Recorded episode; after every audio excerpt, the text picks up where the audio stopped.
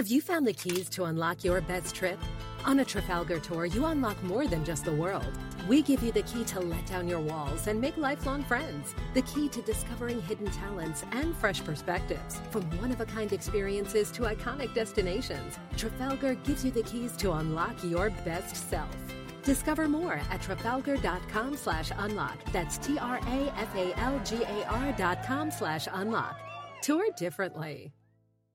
Hello, and welcome to This Day in History. Here's what happened on February 14th. It's Valentine's Day, and if you're celebrating, you're joining a tradition that dates back some 1500 years. It's said that when Roman Emperor Claudius the Cruel banned marriage to encourage more men to join the army, Valentine continued to perform weddings. But the illicit ceremonies were discovered, and he was beheaded on this day in the year 278. Surprising fact it's believed Valentine's Day grew out of a pagan fertility festival called Lupercalia. The day only became linked with love and romance during the Middle Ages, when it was commonly believed that the bird mating season also began on February 14th. Also on this day in history, in 1886, California exported oranges for the first time and in 1929, Alexander Fleming announced the discovery of penicillin on the same day seven gangsters were killed in Chicago's St. Valentine's Day Massacre.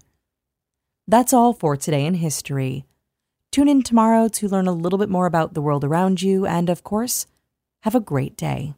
Subscribe to History Vault, which brings you thousands of the History Channel's best documentaries and series exploring the events and people that shaped our world from ancient empires to modern warfare, and more. Stream anytime, anywhere, commercial free. Start your free seven day trial by visiting historyvault.com.